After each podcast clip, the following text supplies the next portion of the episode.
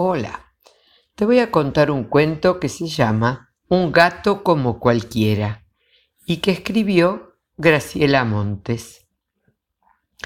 Había una vez un gato de ojos verdes, pelo gris y cola larga, de modo que era un gato parecido a muchos otros gatos. Pero, eso sí, era un gato de bolsillo, del bolsillo de Aníbal Gobbi, guarda de tren del ferrocarril Mitre. Mientras Aníbal Gobbi picaba los boletos con su máquina picadora, el gato apenas espiaba desde el borde del bolsillo de su chaqueta marrón. El gato de bolsillo no se acordaba de nada que no fuese el bolsillo de Aníbal Gobbi. Tal vez había nacido en el galpón de la esquina, o en la casa de al lado, o en el jardín de atrás. Pero lo cierto es que hacía mucho, muchísimo tiempo que vivía en el bolsillo. Al gato de bolsillo, el bolsillo le parecía mucho más lindo que el resto de los lugares del mundo grande.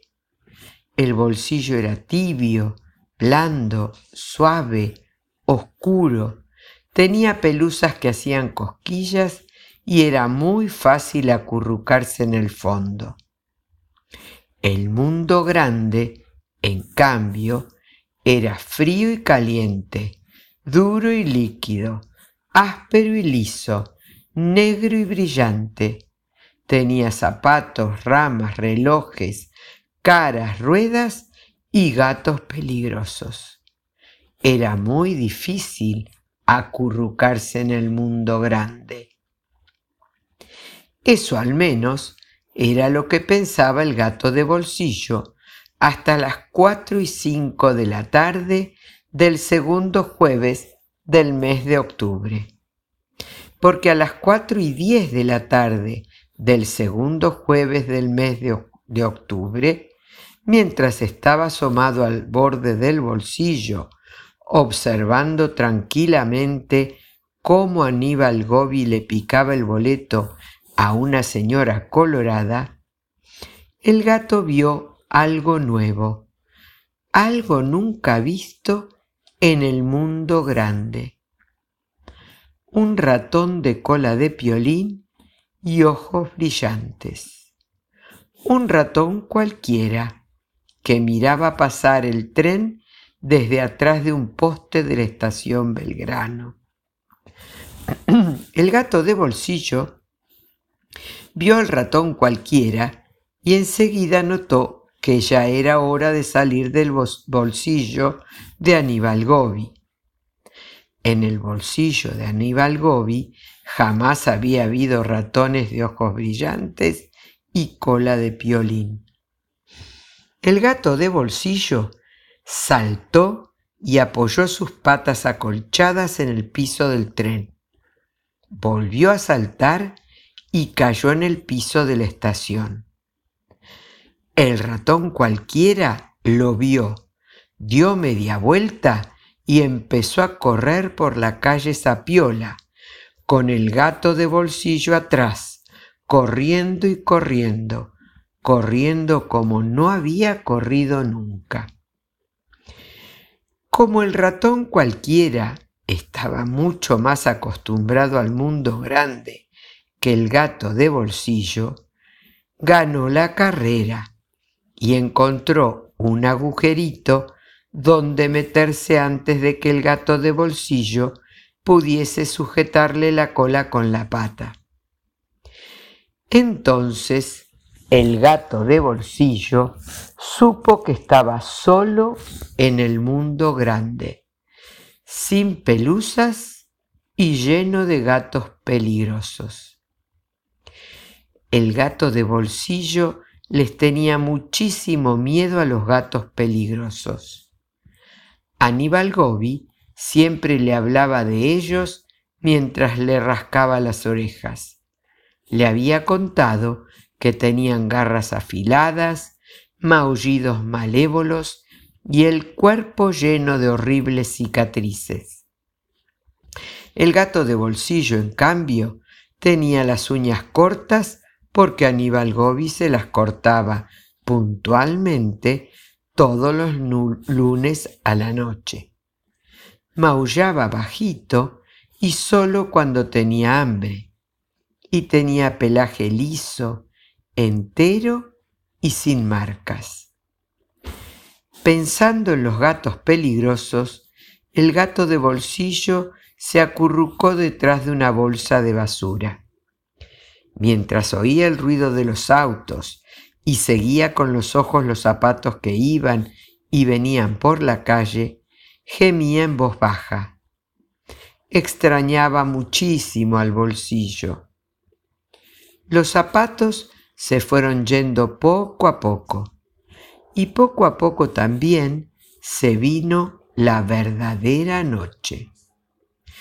Y fue entonces que aparecieron uno a uno, uno tras otro, los gatos peligrosos.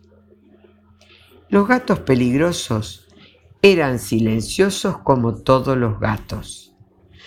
A veces eran rapidísimos y otras muy lentos, como todos los gatos. Y como todos los gatos, tenían bigotes largos, ojos verdes y amarillos y cola larga.